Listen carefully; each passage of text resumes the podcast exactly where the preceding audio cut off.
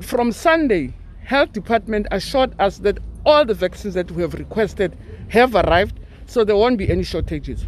Thursday and Friday will even help us to ramp up even faster because we don't have children to look after. So teachers will just come in their numbers. So now that we have assurance of the availability of vaccines, we're able to move faster.